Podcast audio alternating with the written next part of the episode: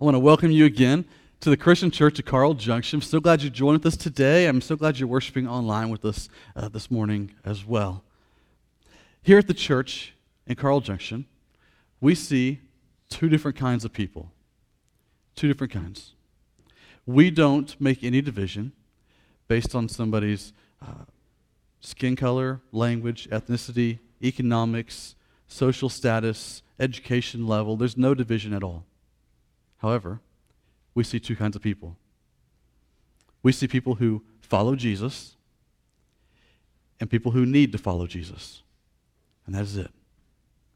Here at this church, because we believe the kingdom of God sees things the same way, we see people who follow Jesus and people who need to follow Jesus. This morning, we're continuing our Onward series, and we're talking today about the topic of baptism because I believe that everything God has given us in His Word has built us to take steps of action, next steps of faith and belief. Baptism is what we're talking about, and baptism is critical, it's crucial for you because it is the transitional next step between somebody who needs to follow Jesus to becoming somebody who does follow Jesus. And I'm going to offer an invitation now, and then I'll repeat it at the end. If you've never followed Jesus, if you're still in a category and you walked in and you're nodding along right now, you're saying, okay, I know, I'm, I'm somebody who needs to follow Jesus, or maybe you'd say, I'm somebody who doesn't follow Jesus, then I want to invite you right now to consider the words today because at the end of the message, I'm going to invite you to take a next step of faith to follow Jesus. If you've already been following Jesus, then I have a next step of challenge for you as well. I'm going to pray for us, and then we're going to jump into Matthew chapter 3 to read of the Gospels. Let's pray. Father, I pray and I ask right now that you would speak to us out of your word. I believe your promise that when we gather together, you're in our midst and you are present with us. And so I, I believe you are already here. I don't need to invite you in. You've gathered with your people. And I believe, Father, you have heard our words of singing. You've heard our prayers. You see our hearts. You know what we came in as. And Father, I believe you see us the same way people who follow you and people who need to follow you. And I pray this morning that as, as you interact with us out of your word, that you would let us hear the words we need to hear. I pray maybe everybody in here hears a different word from you today, but we need to hear it. Everybody online hears a different word. But Father, I pray that this morning, in this moment, lives would move from needing to follow you to fully following. I pray that in Jesus' name. Amen. Amen. Matthew chapter 3 is where we're going to be. Uh, in the New Testament, there's four Gospels tell the story of Jesus Matthew, Mark, Luke, and John. We're going to be in Matthew, it's the first of the four, chapter 3. If you don't have a Bible, I say this every Sunday, you've maybe heard it before. I want to give you one today. We are a Bible giving church. So these blue Bibles, I have more at the Next Steps table. Just stop by on the way out of this room and say, I need a Bible. If you're online today, email us right now and say, I need a Bible, and we will get one to you right away. Because we believe, I believe, that this holds the answer for every problem you will ever face in this life. In Matthew chapter 3, to set the stage, a little context for you today, Jesus has not quite started his ministry yet. At this point, Jesus, we know, has been born, laying in a manger. The shepherds were there. A couple years later, the wise men were there. A few years later, Jesus went with his parents to the temple. He stayed. They left. They were annoyed. They picked him up again. That's about all we know. At this point, Jesus is about 30 years old. He's going to have a three year long ministry where he's going to call disciples. He's going to teach, he's going to preach, do miracles, heal people, embrace the outcast. But he hasn't done that yet. Matthew 3 is the very beginning of all these things. And in fact, for most of the text we're going to read, the spotlight's not really on Jesus, it's on John the Baptist, Jesus' cousin, and it's going to going to showcase his interaction with the people, his message, and his interaction with the Pharisees, Sadducees, two ruling classes of people in the religion. And then Jesus is going to show up at the end and make it such a beautiful story, a beautiful event. Matthew 3, verse 1 says this In those days, John the Baptist, remember that's Jesus' cousin, he's out preparing the way. he came preaching in the wilderness of Judea and saying, Repent, for the kingdom of heaven has come near.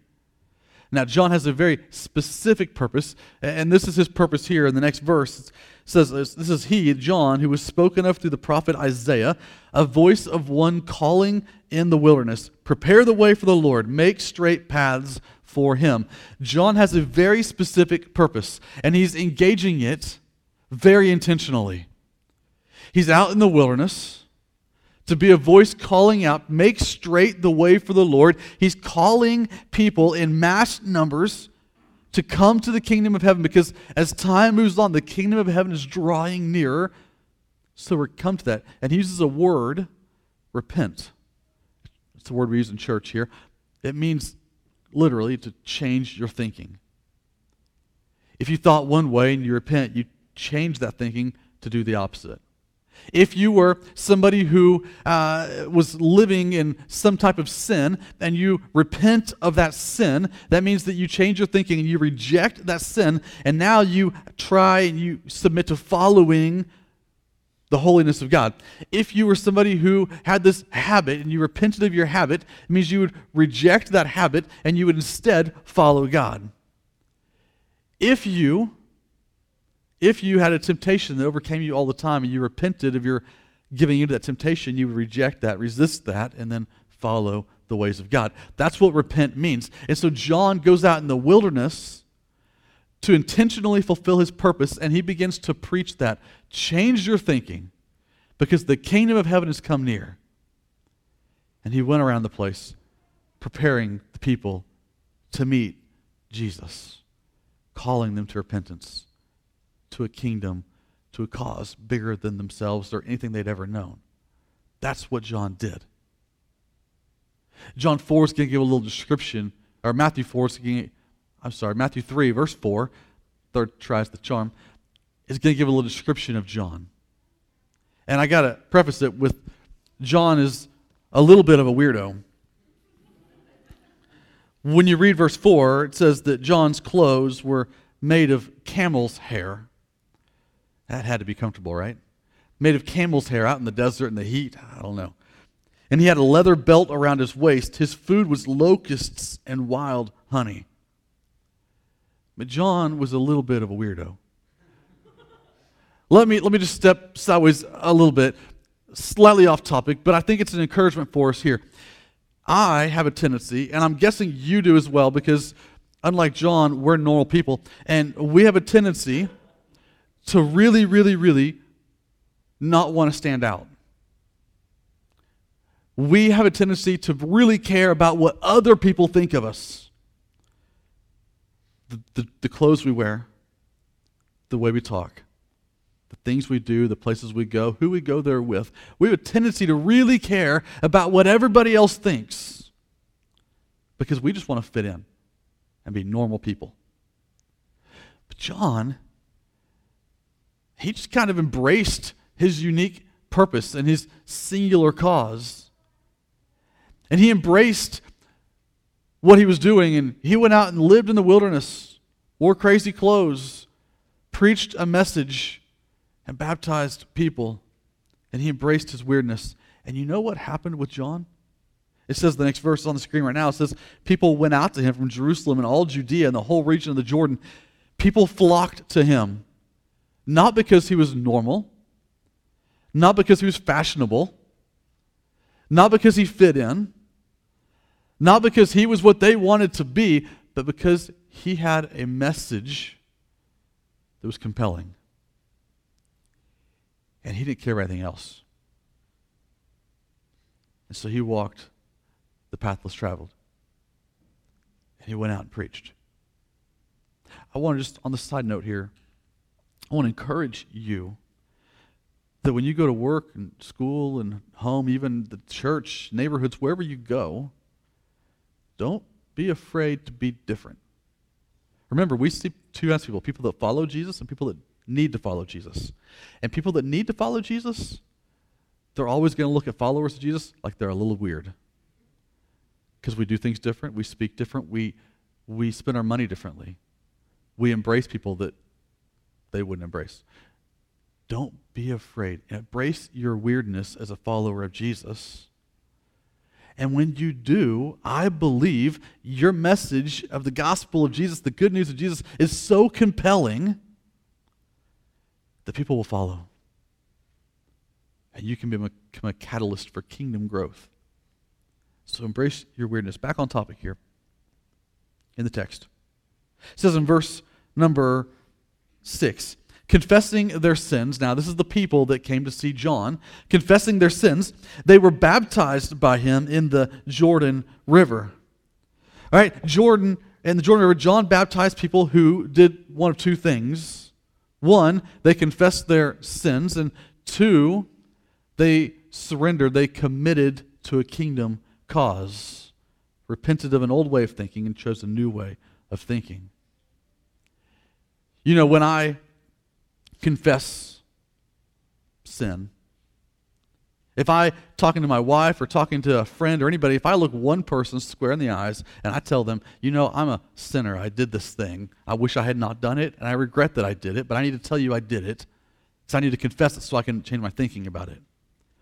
That's a humbling thing to do. If you've ever done that, it's a humbling thing to do to look somebody in the eye and say, you know what, in this area of my life, I sinned. I messed up. God set a bar for me and I failed. And I regret it. I just need to tell somebody so I can change the way I think about it and I can choose a kingdom that's better. That's humbling. These people here, they walked down in the river and they looked up at a crowd of people. Crowds of people. People they knew, they worked with, they lived near, they'd grown up with, and people they had never met before. Like they're all out there. And these people stood there and not looking one person in the eye, but looking the whole crowd in the eye, they confessed their sins. How incredibly humbling is that? Then they changed their thinking and committed to a kingdom. Baptism was a sign of humility and commitment for these people.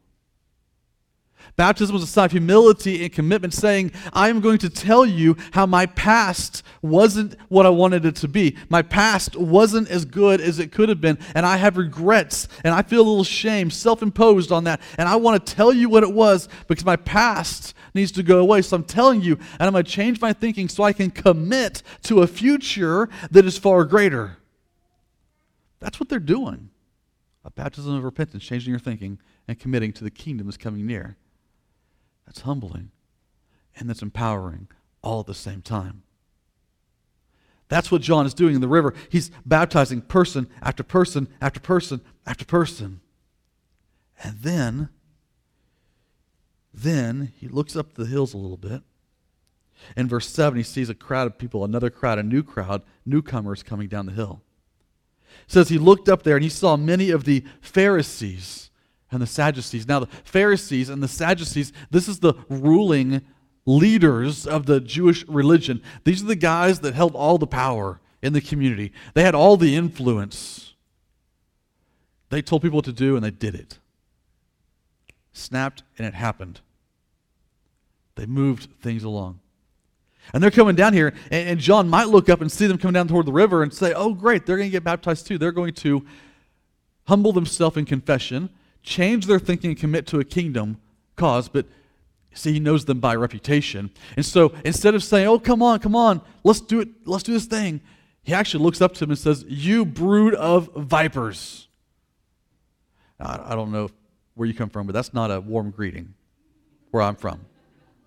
In fact, when I read that, you brood of vipers, my, my initial instant thought is to go back here to the beginning of the Bible the first few chapters of the book of Genesis, the very beginning of everything. And I remember in there that in the beginning was the Garden of Eden, and the Garden of Eden was, was perfect. There was no sin in there, nothing wrong in there. Adam and Eve are tending the garden, taking care of the plants, naming the animals.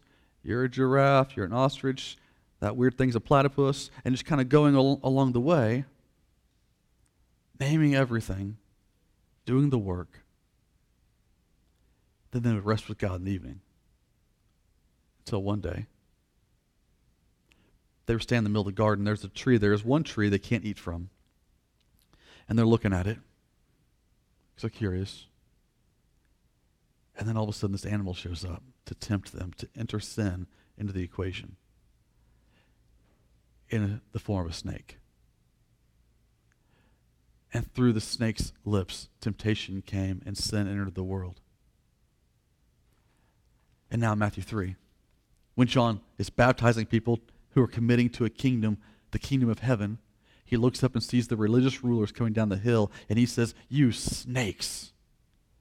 You are misleading the people. You are hurting the people. You are, you are messing up God's plan for the people. You snakes. He says, Who warned you of the come to flee from the coming wrath? Because if the kingdom of heaven, you know this, if the kingdom of heaven is going to bring life and victory and hope and eternity, then by definition, it's also going to bring judgment and consequence and wrath. And he says, You snakes, you've been hurting the people. Who told you to run from the wrath that God is bringing to you? He says to them, Produce fruit in keeping with repentance. And do not think you can say to yourselves, we have Abraham as our father. See, they descended from Abraham, the patriarch of the people of God. Don't say we have Abraham as our father. He says, I tell you, out of these stones, God can raise up children for Abraham. He says, don't think that your last name makes you anything in the kingdom of heaven. In fact, in the kingdom of heaven and in the Christian church of Carl Junction alike, your last name gets you nothing. It gets you nothing. There's no favoritism. Your past, your influence in the culture, gets you nothing in this church in the kingdom of heaven. It doesn't matter. There's no favoritism played like that. Because John says the axe is already at the root of the trees, and every tree that does not produce good fruit will be cut down and thrown into the fire. In the kingdom, it doesn't matter what your last name is. Because when you when you surrender, when you humbly confess your sin and you change your thinking and you commit to a cause and you surrender and submit yourself to the cause and the will of God the Father, your past doesn't matter anymore. It's taken away. And you walk out of the water with a new future. What matters in the kingdom of heaven is how you're producing fruit for the kingdom. Results our, our mission here, we sum it up in one sentence. We say we want to glorify God by being disciples, committed, who make disciples, bearing fruit. That's what we do. We help people come, thrive, and go with Jesus. He says, Your last name doesn't matter. Don't, don't, don't take refuge and think you're saved simply from where you come from, because you've got a new identity now. John says, verse 11, I baptize you with water for repentance, but after me comes one who is more powerful than I, whose sandals I am not worthy to carry. Somebody far greater. He's talking about Jesus, you know. He says that this guy, Jesus, will baptize you with the Holy Spirit and with fire. His winnowing fork is in his hand. He will clear the threshing floor, gathering his wheat into the barn and burning up the chaff, the, the, the ones that have rejected him, the, the ones that don't, don't follow with unquenchable fire, you know that if Jesus is going to baptize with the Holy Spirit that gives life, you know there's also, by definition, going to be consequence for those who don't follow. We see two kinds of people those who follow Jesus and those who need to follow Jesus. And when Jesus returns, some will find life and some will not. And then in verse 13, this camera shifts a little bit in the, in the event. And you see then that Jesus came from Galilee to the Jordan River to be baptized by John. John's been telling people, someone more powerful than I is going to come, and I'm not worthy to carry his sandals. And then Jesus comes along, and Jordan looks up at him, and I, I, I think John looks up at him, and I think John looks up and he, he sees him, and he's like, There's the one that's more powerful than I am. He says, Jesus, I need to be baptized by you, but you come to me. I'm not worthy, he says. I can't compare to how great you are. But we know that Jesus is a different kind of king. And Jesus is going to submit to the kingdom the same way. So Jesus replies, Let it be so now. It is proper for us to do this to fulfill all righteousness. Remember, Jesus wants to fulfill the law, not destroy things. So John consented because Jesus is a different kind of king. And then we have this paragraph that describes one of the most beautiful moments in all of history. It says, As soon as Jesus was baptized, he went up out of the water. At that moment, heaven was opened, and he saw the Spirit of God descending like a dove and alighting on him. And a voice from heaven said, This is my Son, whom I love. With him I am well pleased. I love this moment because in this moment, Jesus, the Messiah, the King, comes and says, I'm going to submit just like everybody else. And he enters the water and he's baptized and he comes up out of the water. And in that moment, we see the Holy Spirit descend like a dove and land on his shoulder. And we hear a voice speak from heaven say, This is my Son, whom I love. I am well pleased with him. And in that moment, you have the Father speaking, the Spirit descending, and the Son standing in the water. And you have every aspect of the Trinity the Father, the Son, the Holy Spirit. You have all the character of God and all the fullness of God all together right there in that moment. And it's beautiful and it's incredible. But the words of the Father This is my Son, whom I love. With him I'm well pleased. I hear those and I, I wonder, what did Jesus do to please the Father? And so I, I, I, go to flip back through the pages of the, the Bible, and I'm like, well, there's only been one so far, and Matthew here. And okay, so Jesus was born. Um, they, they took him when he was a baby to Egypt to, to escape when the baby boys were being killed. And then he came back. We read over here in other Gospels that you know, the temple thing where he stayed there too long, and they went to get him, and they're like, Where were you? He said, Didn't you know I'd be my father's place? And they bring him back with them. And that's really all that's happened. And I think but the Father says, But Jesus, I'm pleased with you. What did Jesus do to earn the pleasure of the Father? Surely he did a, a miracle or something great. But as I search and search, try as I may, I realize that up till this point, we have nothing recorded. Jesus has done nothing yet except commit to the kingdom. He's done nothing yet except stand in the water and submit himself to the kingdom. Nothing. And I am reminded that when you are baptized and when I am baptized, and we stand in the water and our past is full of brokenness and pain and regret, and we're lowered into the water, and that's all washed away gone. And we're raised out of the water. And the Holy Spirit comes to be inside of us. I'm reminded that baptism is a sign. It's a sign of humility and commitment and identity. And I, every time I baptize someone, I can almost in my head hear the Father say, This is my son, this is my daughter, whom I love, and I'm well pleased. And as we walk out of the water, I try to remind everybody I baptize.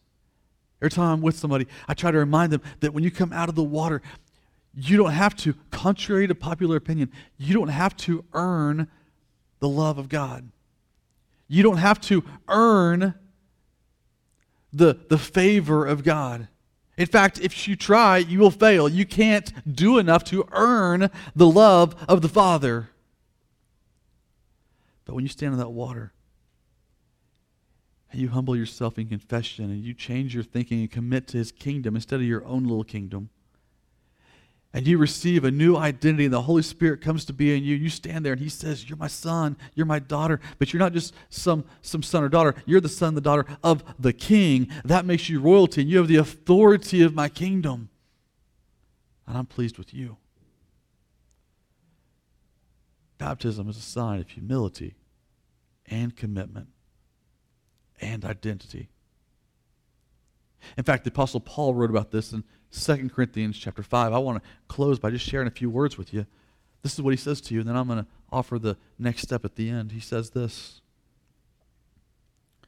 Says, So from now on, this is chapter 5, verse 16 of 2 Corinthians. So from now on, we regard no one from a worldly point of view. Remember, I told you, at this church, we don't view people based on the color of their skin or the language they speak or the accent they have or the ethnicity or the finances or the education or which side of the tracks they live on. Or we don't judge by gender and by name. We don't view things that way. Paul says, We regard no one from a worldly point of view. We see people the way God sees people followers of Him and people who need to follow.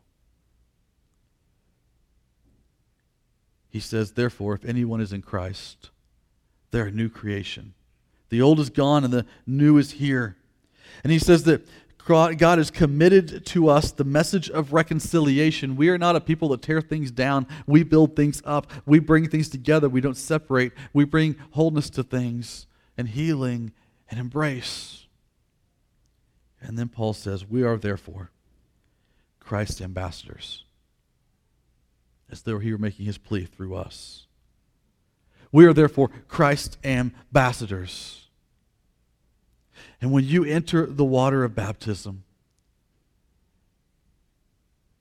and you confess in humility and you change your thinking and commit to his kingdom and you receive his Holy Spirit, he says you are no longer that person you used to be.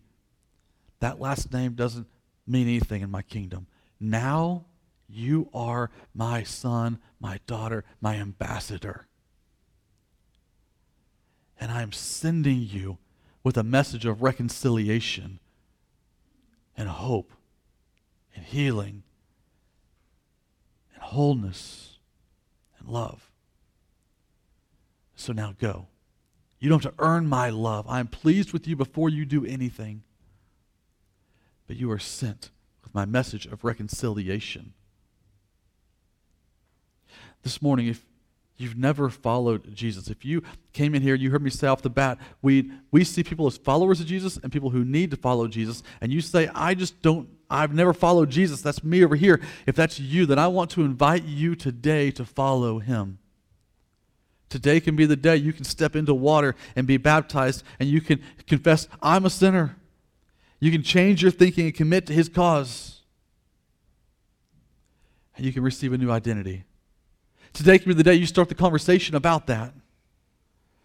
If you never followed Jesus, then today I want to invite you to do that before you leave this place. If you are a follower of Jesus, then I want to remind you one last time you don't need to earn the love of God. He loves you, and He's pleased with you because you committed to His kingdom.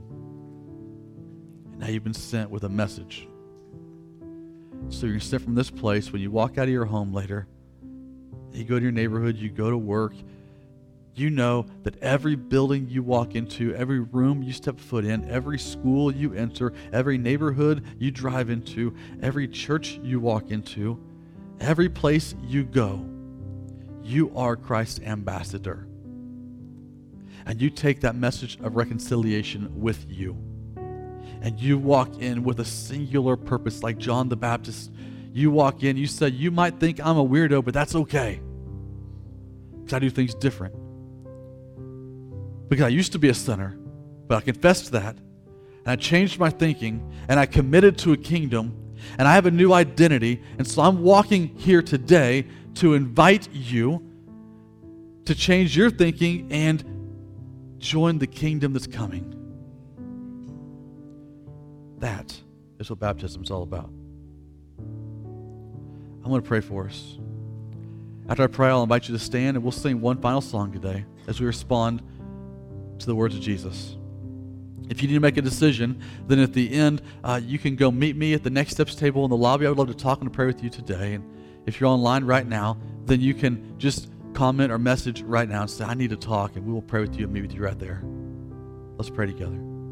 Father God, I thank you for this morning. I thank you that you have called us your own. You have made us sons and daughters. We could not earn it, we could not buy it, but you gave it.